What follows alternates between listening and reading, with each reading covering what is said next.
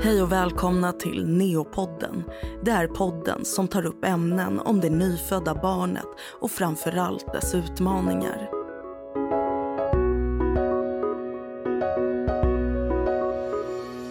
Idag så ska vi försöka reda ut vad som är skillnaden mellan sammandragning och verk. För vad hör till en normal graviditet och när är det läge att ta upp telefonen och ringa närmsta förlossningsmottagning? Är tidiga verkar alltid ett tecken på att kroppen gör sig redo för förlossning? Och finns det något man kan göra för att förhindra att barnet föds för tidigt? Idag träffar vi förlossningsläkare Klara Brandqvist för att prata om prematura sammandragningar och verkar. Hej Klara och välkommen till Neopodden. Hej hej, tack så mycket för att jag får vara här. Ja. Idag så tänkte vi prata om eh, prematura sammandragningar och verkar. Något som är ganska vanligt förekommande men sällan önskvärt. Men innan vi tar oss an det ämnet eh, så tänkte jag att du ändå skulle få berätta vad du jobbar med. Ja. Jag är specialistläkare och jobbar på förlossningen på Karolinska sjukhuset, både på Solna och på Huddinge. Eh, och jag jobbar då med patienter som kommer in och ja, men helt normala, friska kvinnor, normala eh, graviditeter, föder barn utan egentligen att det är någonting som avviker från det normala och naturliga överhuvudtaget. Och sen så alla de patienter där det då avviker på något sätt under graviditeten eller man har någon annan sjukdom innan man blir gravid som påverkar graviditeten. Och sen de som då kommer in och föder för tidigt eller har barn som är sjuka så att de barnen sen behöver vård på neonatalen. Så mm. hela spannet av friska och sjuka mammor och friska och sjuka barn jobbar mm. jag med. Och det här med prematura sammandragningar, det är ju så svårt. Och framförallt tänker jag för den gravida kvinnan och om det är också första graviditeten så att säga. Det är ju någonting många undrar över och många av de föräldrar vi möter på neonatalen har ju då haft eh, prematura sammandragningar. Men ibland så säger man sammandragningar, ibland säger man verkar. Finns det en skillnad? vad är vad? Ja, det där är ju en jättevanlig fråga även på förlossningsavdelningen. Då. Eh, och det är jätteenkelt och jättesvårt att svara på egentligen så är det väl så att sammandragningar och verkar och sen krystverkar är ju ett kontinuum. Det är liksom en gråskala. Där i ena änden av skalan har du de här helt normala, vanliga sammandragningarna som alla kvinnor har, men aldrig ens märker av. Redan tidigt i graviditeten kan man ha sammandragningar, så det är liksom första trimestern tidigt. Men eh, det är ju ytterst få kvinnor som märker av att de har det i det läget. Många vet ju inte ens om att de är gravida när de där sammandragningarna har börjat. Och sen i andra änden av skalan har du då krystvärkarna de där sista minuterna innan bebisen föds. Och någonstans längs den skalan har du då övergången från vad vi tycker är ändå normalt och tillhör graviditeten till sånt som då övergår till att nej men, i just den här graviditetsveckan är det här inte normalt. Hade det kommit några veckor senare så hade det kanske fortfarande funnits sig på normalskalan. Mm. Men vad händer i livmodern? Alltså, hur, hur ser en sammandragning ut i livmodern? Livmodern är ju en stor muskel. Ofta, ofta har man inte funderat överhuvudtaget vad livmodern är. Det är liksom bara ett organ. Men, men vad är det egentligen? Är det bara liksom en påse? Är det en stort elastisk påse? Ja, men det är egentligen en muskel. Eh, som då uppenbarligen är jätteelastisk eftersom den går från att vara som en, mindre än en knytnäve till rejält stor när man då kanske väntar trillingar till och med. Mm. Men som alla andra muskler i kroppen så måste den ju träna och öva. Och det sammandragningar är, är ju när muskeln övar, när den helt enkelt spänner sig. Eh, och övar på den rörelse den så småningom ska göra när det är dags att föda. Det vill säga att trycka ut barnet, att trycka ner barnet genom födelsekanalen och genom bäckenet och vagina ut. Det brukar kunna vara, alltså, det kan ju variera var det där börjar. Många upplever att, att eh, sammandragning eller verken börjar på någon specifik punkt. Andra tycker mest bara att det är liksom hela magen. Mm. Och har väldigt svårt för att specificera att det är någonstans det börjar. Eh, vissa känner att ja, ibland börjar det här uppe på toppen och ibland börjar det på någon sida och så. Andra tycker att nej, men det börjar alltid på precis just den där punkten. Så det som sker i livmodern vid sammandragningar eller verkar är egentligen samma sak, bara att de är olika kraftiga. Precis så. Samma muskelfibrer som ska dra ihop sig. Mm. Och sen så pratar ju du om den här gråskalan då. Men om man tänker att man känner av sina sammandragningar. Hur känns en sammandragning? Och då tänker inte jag liksom riktiga så här förlossningsverkar, att man ligger och krystar. Utan just det här i lite tidiga graviditet. Mm. Och även där är det väldigt olika. Eh, men en sammandragning är ju att, att livmodern spänner ihop sig. Så ofta känns det som att magen blir hård. Det är den vanligaste beskrivningen. Eh, andra kan tycka att de känner mer av ett, en tryckkänsla. Vissa beskriver det mer som, ett, ja, men det är som en liten mensvärkssmärta. Många känner av sina sammandragningar eh, liksom framåt i magen, men det kan också vara så att man känner av det lite mer i svanken, eller i ryggen. Och jag tror att den stora skiljevägen mellan är det här någonting vi kallar för sammandragning eller är det här någonting vi kallar för verk är egentligen i ordet verk. Verk, ont. Mm. Gör den ont, då faller vi nog över att vi tycker det här mer är en verk. Sen är ju det här med smärta också väldigt subjektivt och alla människor olika. Så att det finns ju gott om kvinnor som aldrig känner av sina sammandragningar alls förrän det faktiskt är dags att det verkar och dags att föda. Eh, vissa som kan ha öppnat sig till 5, 6, 7, 8 centimeter utan att de knappt har märkt av att de ens har verkar. Och så finns det andra kvinnor som redan i vecka 20 känner av och lider av sina sammandragningar för att de är så uppmärksamma på dem eller att de, de deras kropp signalerar dem så tydligt. Mm. Och där är ju ofta svårigheten just när det är första gången att veta vad är det här. Är det bara liksom lite magknip? Är det, är det tarmarna som spökar? Är det bebisen som rör sig? Eller är det här en sammandragning? Det kan vara jättesvårt. Mm. Jag har ju kollegor som har jobbat i förlossningsvården i flera år och sen blir de gravida. Och så sitter de där i fikarummet bara, du, är det här en sammandragning eller inte? Så, så även experterna kan ha svårt ja, ja. att avgöra detta när det är deras egna kropp. Ja men verkligen. Och nu nämnde ju du lite det här med att eh, vissa kan ha sammandragningar och faktiskt öppna upp sig lite. Att livmodertappen blir mjuk och mm. liksom vidgar sig. Eh, men jag tänkte ändå fråga, liksom, vad kan prematura sammandragningar innebära för graviditeten? Alltså, mm. Vad gör det? För de allra flesta så innebär det ju ingenting annat än en signal att det här är en normal graviditet.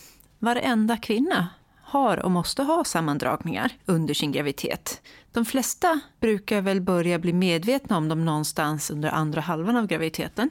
Men vissa börjar märka av det där då kanske kring vecka 20-25 andra märker av det först när de börjar närma sig vecka 35-36. Eh, och det är ju livmodern som tränar. Förlossningen är ju ett maraton.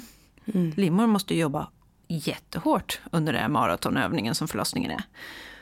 Och precis som inte jag kan gå ut och springa maraton om inte jag har varit ute och börjat med att jag joggar någon timma då och då eller springer ett par kilometer och ökar på successivt så måste ju livmodern få göra det också. Så det är helt enkelt livmodern som kör träningspass kontinuerligt dygnet runt. Det känns ju nästan som en omöjlighet att veta vad som är vad här. Men, men jag tänker om, finns det något som kan få sammandragningarna att tillta? Alltså finns det någonting som riskerar att liksom sätta igång sammandragningarna mm. och som också gör att man öppnar upp sig och att det blir eventuell en tidig förlossning. Ja. Om vi håller oss fast vid de här mer normala sammandragningarna och det som, som vi inte egentligen är något oroande så där brukar man kunna se att amen, de kommer och går lite sporadiskt under dagen, under natten. Vissa kvinnor brukar märka av dem mer när de är aktiva i rörelse. Eh, så att om man är ute och promenerar så känner man av att oj, nu spänner det sig och då kanske man till och med behöver pausa upp några sekunder och bara låta den där vågen av, av sammandragningen passera över innan de sen kan gå vidare. Och sen så har du eh, de som kanske inte märker av någonting under dagen för man hetsar runt, man jobbar och man går och tränar och så sköter man om de andra syskonen och sådär. Och har fullt upp och sen så på kvällen så lägger man sig i soffan eller sängen och äntligen får liksom slappna av och vila lite. Och då märker man istället av att det är då det kommer. Mm. Då brukar jag tänka att då har de nog varit där hela dagen. Men det är först nu som, som kvinnan själv har möjlighet att, att lyssna på kroppen tillräckligt mycket för att fånga att de är där. De brukar ju sällan oroa mig. Däremot om du då har sammandragningar som inte ger med sig vila. Att du känner av det när du är ute och rör på dig och går och, och verkligen behöver stanna upp för att det kommer. Och sen så tar man, slår sig ner på en bänk eller kommer hem, sätter sig i soffan och vilar en stund, att de fortsätter trots det. då brukar jag dra öronen åt mig och tänka att det här kanske är någonting vi ska titta mer på. Och självklart då om man känner att det gör ont. Mm. Att, det, att man tycker ändå att nej, men det här är inte bara att det drar ihop sig, det här gör, gör faktiskt ont. Eh, och då tycker jag också att då måste man ju liksom kolla upp vad det här är. Det kanske mycket ofta kan vara så att vi landar i att nej, men det var ingenting allvarligt. Det är bara att du reagerar lite mer än, än vad vissa andra kvinnor gör. Men faller ändå inom ramen för normalt. Mm. Annat man ska vara uppmärksam på är ju om man märker av att man får någon blödning eller att man får en flytning som förändrar sig. Det kan ju också vara ett tecken på att det här är någonting mer än bara vanliga sammandragningar som är ofarliga. Mm. Så uh, sammandragningar, eller smärtsamma sammandragningar och framförallt när de inte går över i vila, mm. eh, om man får eh, blödningar eller flytningar eller att flytningen ändras, kanske vattentunna. Precis, att flytningen får någon annan färg eller att den blir liksom vattentunn tycker jag man ska söka på. Mm. Generellt sett att flytningen ändrar sig. Flytning mm. är helt normalt under graviditet. Men, men börjar den byta färg eller byta konsistens jämfört med vad man har haft tidigare under samma graviditet, då tycker jag att man ändå ska kolla upp det där. Mm. Hur är det med infektioner i slidan? Är det någonting som kan trigga igång att livmodern liksom drar ihop sig eller att man får då sammandragningar? Ja, infektioner är ju precis en sak som faktiskt kan trigga prematura sammandragningar. Det vanligaste är ju en urinvägsinfektion. Mm. Uh, och den handlar om att livmodern och urinblåsan de ligger ju dikt an mot varandra. Så får en infektion och en retning, inflammationsreaktion i urinblåsan så är det ju liksom två millimeter från livmodern. Så det är inte så konstigt att livmodern också reagerar på det. Och en av de vanligaste tecken på att man har en urinvägsinfektion som gravid kan vara just att man får lite mer sammandragningar. Man kanske behöver springa och kissa oftare också, men fler sammandragningar brukar vara ett rätt typiskt tecken. Mm. Hur är det för eh, svamp? Är det någonting som kan reta? Svamp kan ju också reta. Det brukar ju sällan ta sig upp så långt. Det brukar mer vara i slidan. Har man riktigt mycket svamp så finns det en liten ökad risk att man får prematura sammandragningar eller man får en prematur förlossning. Men de allra flesta kvinnor som har svamp under graviditet, det blir liksom ingen påverkan på deras eh, längden på graviditeten eller sammandragningar. Det är mer bara att det här var jäkligt störande att hålla på och försöka behandla klåda. bort och så kommer det tillbaka. Men, det, men, men mer långsiktigt så brukar inte svamp vara en, en jättestor orosmoment. Så. Nej. Nej. Vad vet man om bakteriell vaginos? Det är en sån här lite klurig. Bakteriell vaginos det är ju en sjukdom, eller tillstånd kanske man till och med ska kalla det för, där man får en förändrad bakterieflora i slidan jämfört med det vi ändå tycker är det normala. Normalt har man väldigt mycket laktobaciller. Och laktobaciller de är bra. De håller liksom en jämn nivå av bakterier i slidan och gör att de där mindre bra bakterierna inte får så mycket utrymme att växa till sig. Men ibland kan man då få att man får en svängning av det här och det brukar då betyda att det är andra bakterier som tar över och, och förökar sig. Man får en annan pH-värde i slidan också. Eh, och de typiska tecken på en bakteriell vaginos det är att man får en rikligare flytning som ofta är rätt så vattnig, vit och eller ibland lite nästan gulgrönaktig eh, och luktar oh. surt. Ja, det, det, de, de som har det, liksom själva haft eller träffat patienter som har haft bakteriell vagus, den har en väldigt typisk sur, sunkig lukt. Mm. Eh, har man ingen besvär av en bakteriell vagnos brukar man generellt sett inte behandla det. Då brukar man inte heller veta om att man har det, Nej. om man inte har några besvär av det. Nej, det är klart. Men, men om någon kvinna söker för en bakteriell vagnos, då brukar man ändå behandla det med antibiotikakur för att försöka återställa eh, det normala och det låter ju lite konstigt för en av de vanligaste orsakerna till att man får en bakteriell vagnos är just att man kanske har haft en antibiotikakur. Ja, precis, och rubbat floran lite. Precis, man har mm. fått en antibiotikakur för något helt annat och så har det då slagit ut de här braiga laktobacillerna så att andra mindre bra bakterier har fått ta över. Mm. Eh, annars finns det ju också kvinnor som väldigt ofta kan få bakteriell vagnos ja, men efter samlag eller att det följer menscykeln, att det Typ efter mens eller en viss tid i menscykeln brukar de nästan alltid mm. känna av att de har det där. Att det blir som en naturlig pH-höjning då i sliden Mm, i och med samlag och mens. Ja. Och just det här med bakteriell vaginos då, så när jag jobbar mottagning så träffade man ju en del kvinnor och just den här lukten är ju, den är ju speciell, den är ju ganska distinkt så och kan nästan lukta lite åt fiskhållet. ja, men precis så. Nu minns jag inte exakt eh, vad det var för artikel men jag läste om att eh, man tror åh, nu kanske man inte ska säga saker man tror här men, men att det också kan eh, riskera så att det liksom blir prematura sammandragningar och därmed också en prematur förlossning. Det här är ju ett ämne som det finns flera studier gjorda på. Och trots det är det inte riktigt så att vi har någon riktig konklusiv. Nej. Så, att, så att det finns nog ingen i världen som riktigt kan säga något annat än tror. Mm. Och vi vet knappt vad vi ska tro i detta. Nej. Eh, kopplingen mellan bakteriell vaginos och att det skulle öka risken för att man kan få en chorionamnionit, alltså att man får en infektion som har gått upp till hinnorna och till fostervattnet. Den tror vi ändå finns där. Däremot så har man gjort flera studier där man också har behandlat kvinnor. Man har kollat under graviditet, tidigt eller mitt i graviditet, på har de bakteriell vaginos? Även kvinnor som inte har några som helst symptom. Man har bara kollat en hel grupp kvinnor. Och så har man behandlat dem med antibiotika för att bli av med det. Man har till och med sett att jo, men det, det försvann i de flesta fallen. Men trots det kan man på de här grupperna kvinnor inte heller se att det är någon tydlig förändring i risken att faktiskt föda för tidigt. Okej. Så att ja, vi tror det finns en koppling, men vi har inte sett att om vi behandlar bort det, att det ändå blir någon förbättring. Eh, Och det är nog därför vi inte heller har någon, någon rutin, och de flesta ställen i världen inte har någon rutin, om man aktivt söker efter bakteriell vaginos för att behandla bort det, för att vi inte tror att det gör någon nytta i slutändan. Nej. En graviditet räknas ju, eller man tänker sig att den är 40 veckor då, om man går hela vägen ut.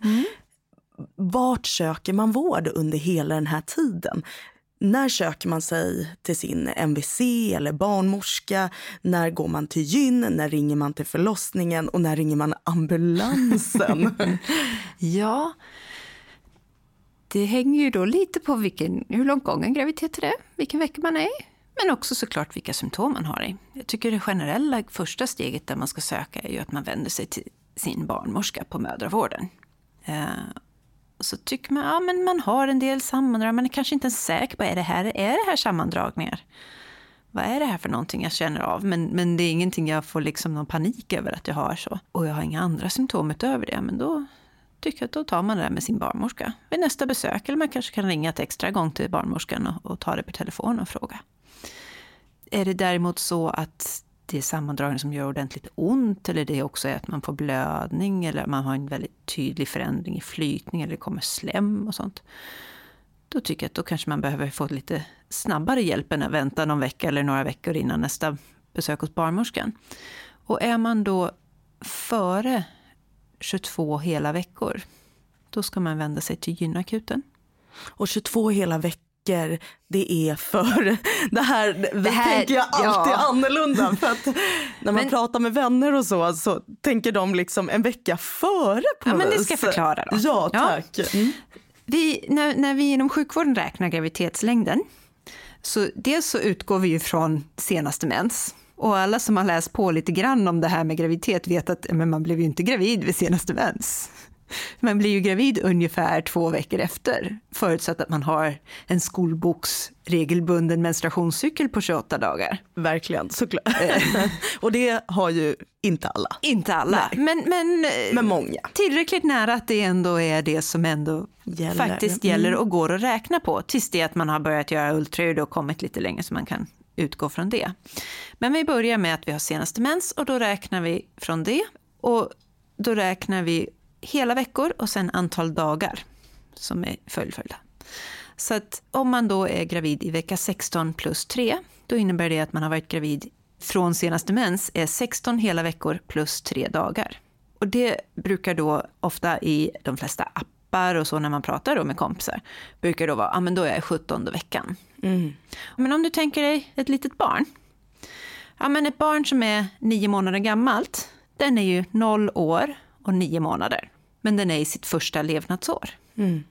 Och det där barnet som går på förskola och är eh, två och ett halvt, Ja, den är ju två år plus sex månader och den är i sitt tredje levnadsår. Så att vi inom sjukvården vi vill ha lite mer noga. Vi räknar då att barnet är två år, sex månader. Medan de flesta appar är inte så kinkiga ner på dagarna. De brukar mer gå på veckovis och då säger att ja, barnet är i tredje levnadsåret. Eller man är ja. gravid i sjuttonde veckan. Okej, så um, då hör man av sig om man är i Jag de här 22 här. veckorna. Ja, ja, Då är det 22 plus 0 som är den magiska gränsen från när man ska söka gynakuten kontra när man ska söka till förlossningen. Och det 22 fullgångna veckor, vilket gör att det är första dagen som de flesta appar kommer säga att du går in i 23 veckan.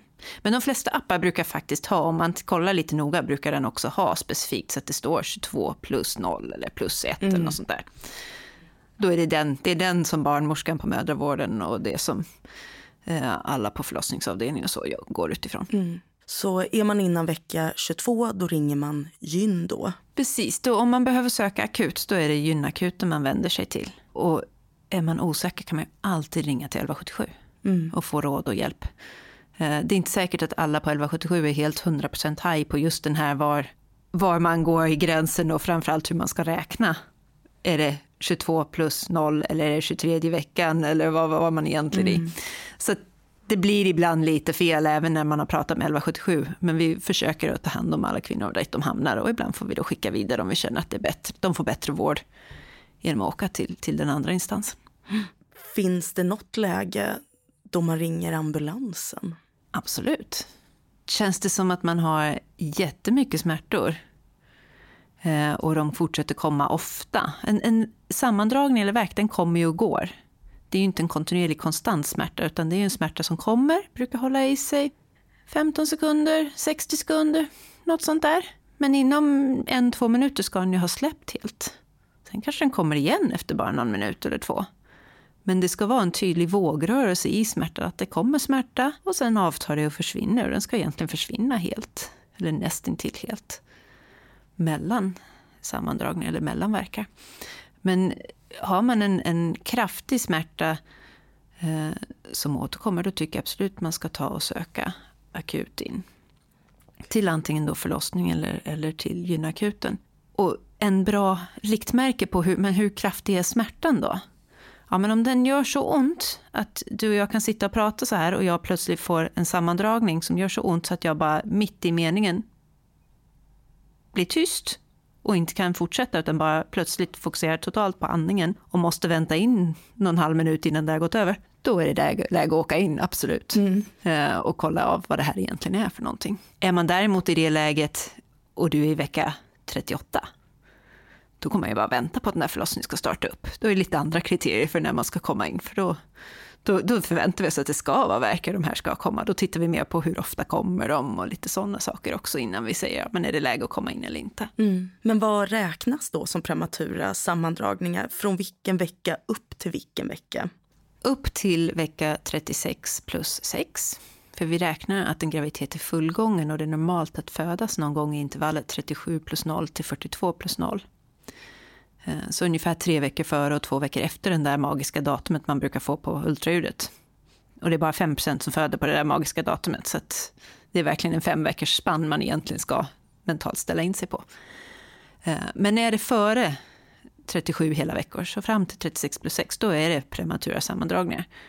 Sen är det ju självklart så att någon som söker med prematura sammandragningar har ordentligt ont och jag kanske under en undersökning ser att ja, men det är en påverkan på livmodertappen. Det är ju en jätteskillnad i hur jag kommer agera och vad det är för prognos och så. Om hon är i vecka 26 eller om hon är i vecka 36. Mm. Ja, såklart. Mm. Men hur vet vi då? Vi säger att det kommer in en kvinna till förlossningen med prematura sammandragningar. Hur vet man om det bara är liksom lite falskt alarm mm. eller om det faktiskt är så att hon är, går in i ett förlossningsarbete? Då brukar vi göra som så att vi börjar nästan alltid med att koppla upp ett CTG. Eh, och det innebär att vi tar och lyssnar av bebisens hjärtljud. Och vi kollar också hur mycket sammandragning är. Man kopplar två stycken plastdosor, ser ut lite som stora snusdosor, som man sätter på magen och spänner fast med resårband. Eh, och så får de sitta där i en halvtimme, 45 minuter och sånt där. Eh, och mamman ligger då, oftast ligger man bara på en brits med ryggstödet eh, lite upphöjt så att det är lite så halvsittande position. Något som, man får hitta ett läge som är bekvämt. Sådär. Och det mäter vi då, vi ser då dels hur bebisen mår genom att kolla på bebisens hjärtfrekvens. Och den ena dosan då, den mäter en tryckmätare, så den märker av när livmodern spänner sig och blir hård och då får vi utslag på det. Och utifrån det kan vi då se hur ofta verkarna kommer. Och så kan man ju också helt enkelt observera och se men hur reagerar kvinnan på verkarna. Är hon uppenbart jättesmärtpåverkad eller sitter hon och fortsätter prata igenom det här och jag ser på monitorn, men nu har du fått tre verkar här medan vi har suttit och pratat och du har inte märkt av dem och när jag då efterhand frågar, men hur många verkar har du haft nu medan du varit här? Ja men en för en stund sedan innan du kom in, ja men då, då, då har jag ju lugnat mig rätt mycket om jag ser att jag får massa utslag på mm. monitorn men hon inte ens har uppfattat att de har existerat. Trots att hon är här på sjukhuset och är orolig för det så har hon inte märkt det. Mm. Men när du då har kopplat upp allt det här äh, och du ser barnets hjärtljud, äh, för man får väl upp som en kurva då. Som, äh, och sen så ser man sammandragningar och verkar. Och ser allting bra ut? Eller det kan vara så att hon har sammandragningar men de är inte speciellt de är inte smärtsamma eller så. Vad händer då med kvinnan? Det brukar alltid vara så att vi i samband med detta ställer en massa frågor för att försöka få en lite bättre bild på ja, men hur ofta kommer de här sammandragningarna, hur mycket ont gör de, hur känns de, var känns de? Just så här, kommer det i samband med rörelse, vila, liksom, är det någon särskild tid på dygnet du känner av det? Jag brukar nästan alltid på de här patienterna också fråga just det, men hur är det med kissa? Är det några trängningar? Kissar du lika ofta nu som du gjorde för en vecka sedan? Nähä, du kissar liksom fyra gånger så ofta nu jämfört med en vecka sedan. Ja, men då börjar jag ju tänka att det här är en urinvägsinfektion som ligger bakom. Så att, dels en massa frågor och sen också, om inte det känns superlugnt på bara frågorna och det CTG och kanske känna klämmande på magen så, då brukar nästa steg också vara att jag tittar in i slidan.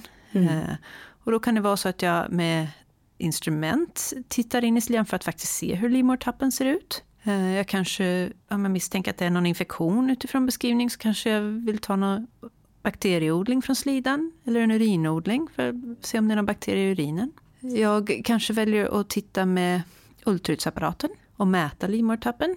Vad är det du tittar efter? Jag tänker när du tittar in i slidan, är det, för du nämnde livmodertappen, men vad är det mm. man vill se och inte se ja, så att säga? Men då, då kommer jag ju ha koll på men, flytningen, hur ser den ut?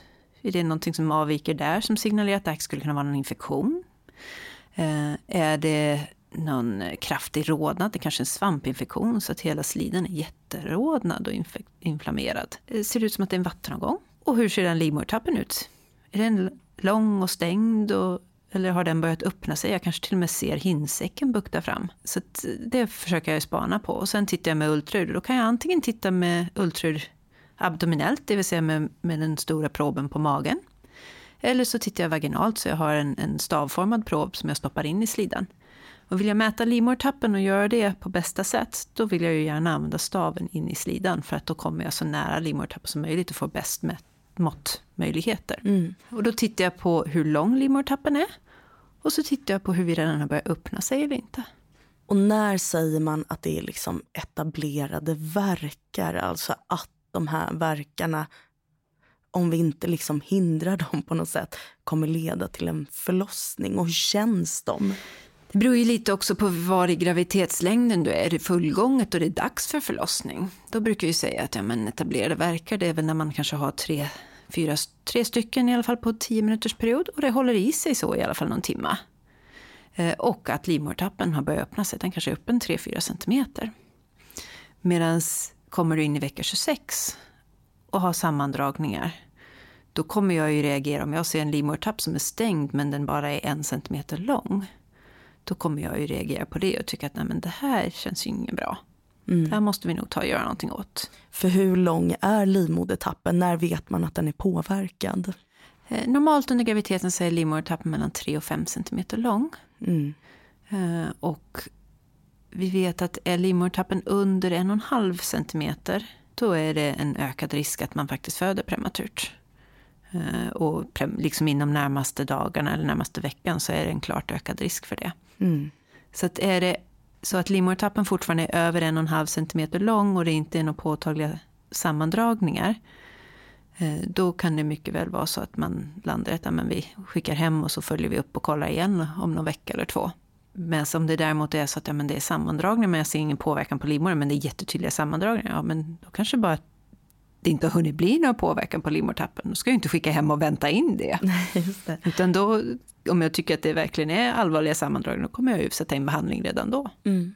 Men om vi tänker oss att det kommer in en kvinna i, ja, jag vet inte, vecka 25 säger vi, med sammandragningar och du gör dina undersökningar och du ser att livmodertappen är påverkad, den kanske har öppnat sig till och med och du ser en buktande himblåsa. Går det här att förhindra på något sätt att det blir en prematur förlossning? Är vi i ett sånt läge att, att livmodertappen har inte bara kortat ner sig utan även öppnat sig så jag ser himblåsan, då är det en jättestor risk att det här blir en prematur förlossning. Och den kommer nog vara, det är en väldigt stor risk att den är inom närmaste dagarna eller veckan. Men vi kommer ju inte ge upp bara för det. Utan då brukar vi ju ändå vilja köpa lite tid. Eh, och det hänger ju lite också på vad vi tror är orsaken till att det har blivit så här.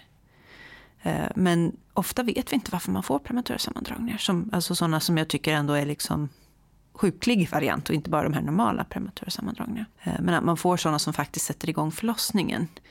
En av de vanliga förklaringarna till det är att man har en infektion. Och ibland hittar vi vad det är för bakterier. Vi tar odlingar i livmodertappen och så, vi kan hitta vad det är för bakterier.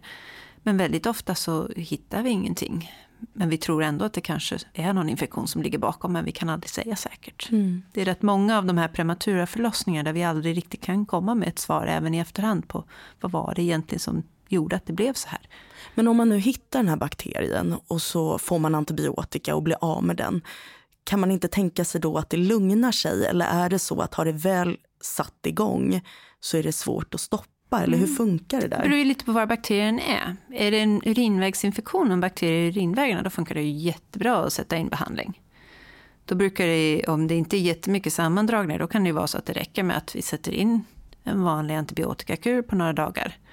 Man går hem, man får första tabletten hos oss på sjukhuset och ett recept, så fortsätter man ta dem där tre gånger om dagen i någon, några dagar. Eh, och redan dagen efter så, så känns det liksom betydligt bättre med de där sammandragningarna. Däremot om det är en eh, infektion som i det fall du beskrev, där det liksom hin, eh, hinnorna buktar ut ur livmodertappen, då kanske det har blivit så att infektionen har stigit uppåt mer. Och då kommer jag ju inte heller vara jättebenägen att göra allt jag kan för att stoppa en förlossning. För att jag tänker att har jag en infektion uppe i livmodern och bebisen ligger och simmar i en liten infektionssimbassäng så mår man ju inte heller bra. Så det är ju en, en avvägning där och det är jättesvåra beslut och verkligen mm. svårt att säga vad som är rätt och fel.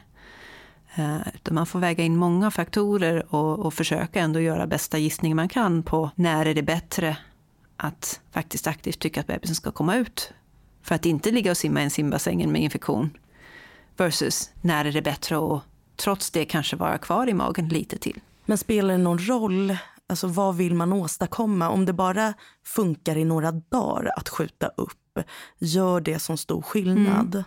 Kommer man in i ett sånt läge att man är i vecka 25 och har en livmodertapp som har kortat ner sig, man har sammandragningar, då kommer vi göra ett gäng saker väldigt omgående.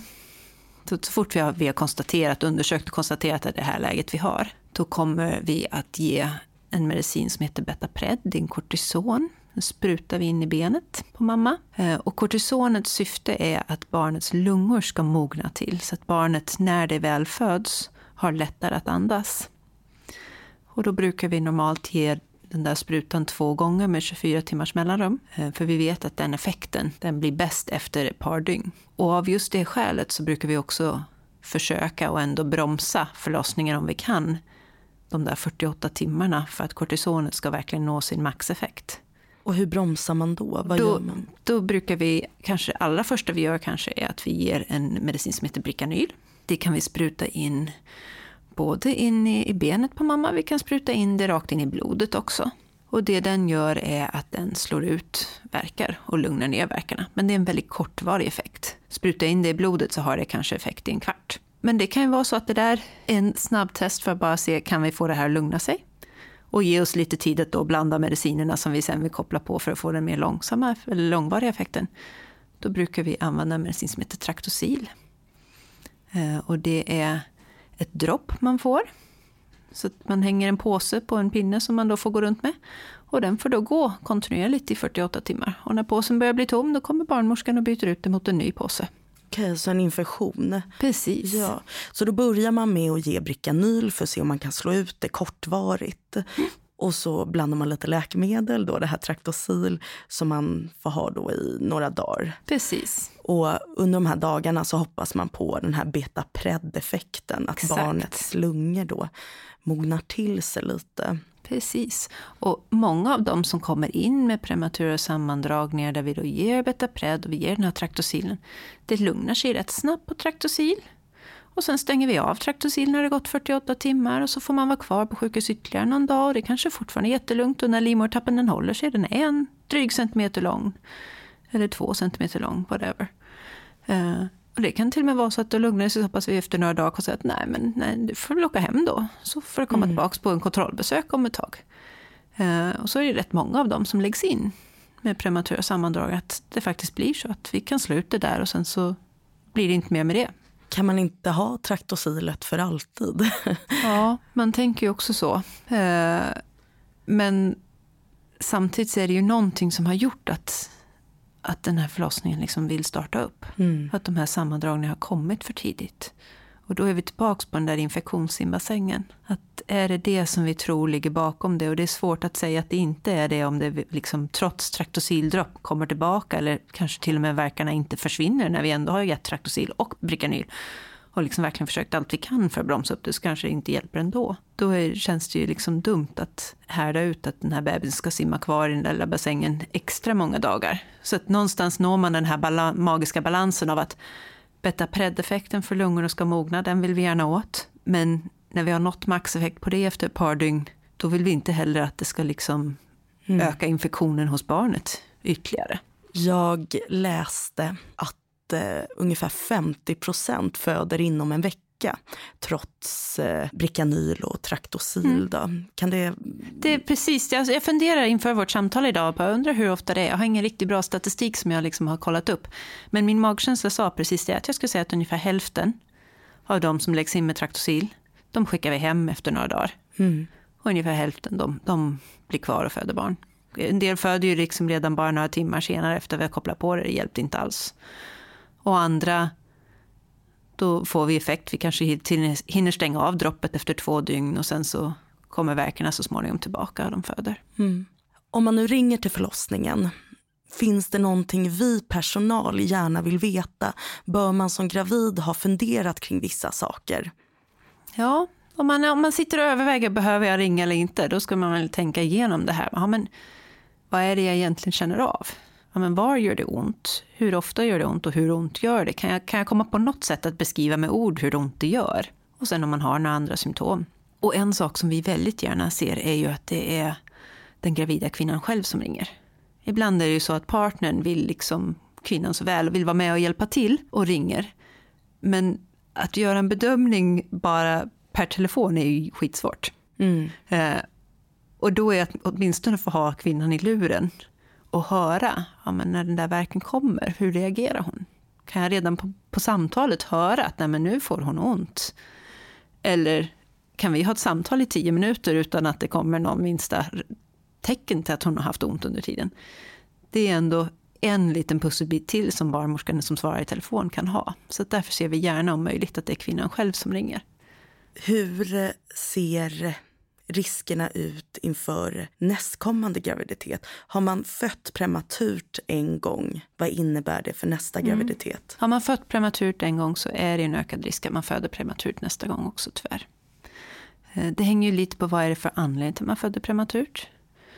Eh, Infektion, det, om det bara var en infektion så är det ändå en rätt bra prognos att det inte behöver upprepa sig nästa gång. Är det däremot en, eh, det vi kallar för en cervixinsufficiens eller en försvagad livmodertapp, så att den alltid vill börja öppna sig utan att man har några sammandragning, utan att man har några andra symptom, utan det bara smyg börjar öppna sig. Och man har haft kanske flera sena missfall eller extrem prematura förlossningar. Då är ju större risk att det där upprepar sig ytterligare en gång. En annan faktor man ska väga in i det här är när man var gravid senast.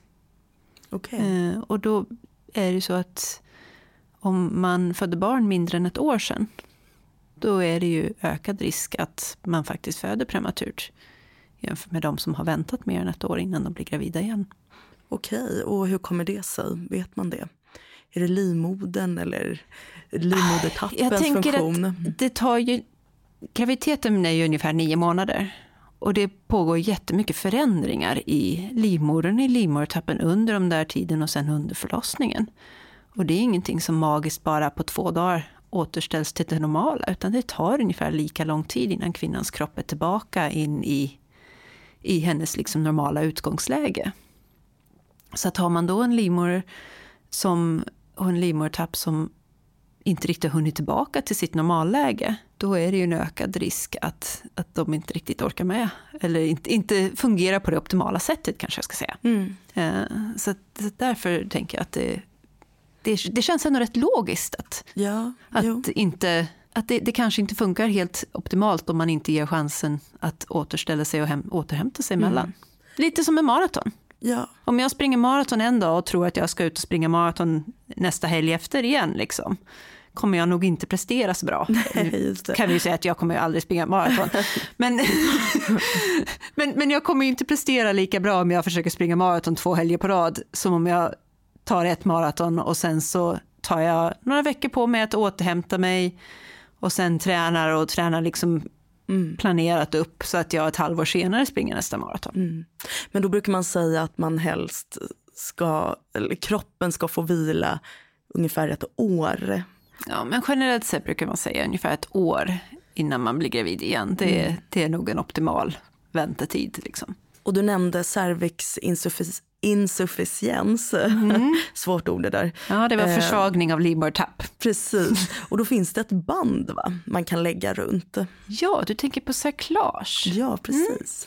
Cerklage, det är, det är egentligen att man tar ett litet snöre och så syr med, med nål och så syr man in det för att sy ihop livmodertappen så den inte ska få öppna sig för tidigt. Det är en behandling just för när man har en livmodertapp som är bevisat svagare. Och för att ställa den diagnosen, då ska det egentligen vara så att man har haft tre tidigare graviditeter som har slutat med antingen ett sent missfall, så typ missfall efter vecka 16-17, Mm. eller en väldigt prematur förlossning. Det går liksom inte att sätta den diagnosen bara på att man en gång har haft ett sent missfall. Nej. Utan det ska vara någonting som man ser upprepa sig flera gånger. Och det kan låta väldigt elakt att säga att kvinnan ska tvingas genomgå en sån hemsk upplevelse som båda de sakerna är. Tre gånger innan vi kan tänka oss att knyta igen det där. Det. Men det hänger också ihop med att cerklage är långt ifrån riskfritt. Cerklage innebär att vi ska försöka in i slidan, längst upp i slidan, sätta den här och sy, sy fast det i livmodertappen. Eh, Det är väldigt nära dels till livmodern och insäcken så att det är en stor risk att man i samband med det ingreppet kanske råkar eh, perforera Mm. Alltså att man, man råkar hål på hinnorna helt enkelt. Man kanske skapar en vattenavgång av misstag i samband med detta ingrepp. Mm. Eh, och det finns lite olika lägen man kan lägga cerklage. Dels kan man lägga dem om det är ett lugnt läge. Har du en kvinna som har tre gånger tidigare råkat ut för sena missfall, tidiga förlossningar. Då brukar man planera för att sätta det här cerklaget kanske i vecka 17. Långt innan den har börjat liksom korta ner sig och öppna sig. Det är betydligt lättare att sätta i det läget än det vi ibland kallar för ett nödsärklage, där man har en kvinna där man har sett, man har råkat upptäcka att det smygöppnar sig, men hon inte har något tecken på infektion eller sammandragningar och så. Då kan det ju vara så att man i det läget försöker sätta. Men då har ju livmodertappen redan kortat ner sig, blivit tunnare. Då är det mycket större risker inblandade i att försöka sätta det här cerklaget. Sen är det ju så att man sätter dit en främmande kropp. Mm. Det är liksom inte heller helt okej. Ju, sätter man in en höftprotes i en höft så ska man ju vara jättenoga och försiktig med att ha det så helt bakteriefritt när man gör det, så rent som möjligt. Och trots det så är ju infektioner efter en, en höftprotesoperation en stor och vanlig komplikation.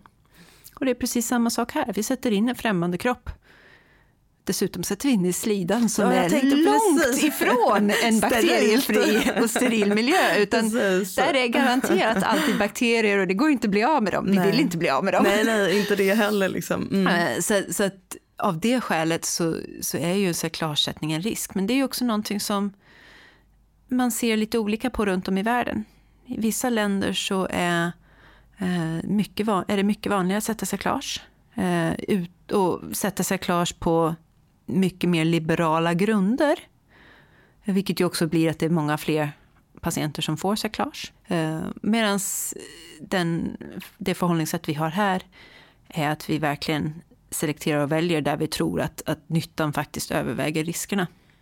Om man nu väntar sitt andra barn, hur ser eh, mödravårdstiden ut? Blir det fler eh, besök och kontroller eller går man liksom enligt det vanliga programmet? Jag tänker mig att du eh, förutsätter nu att man väntar sig sitt andra barn efter att man har fött prematurt. Precis. Ja. ja.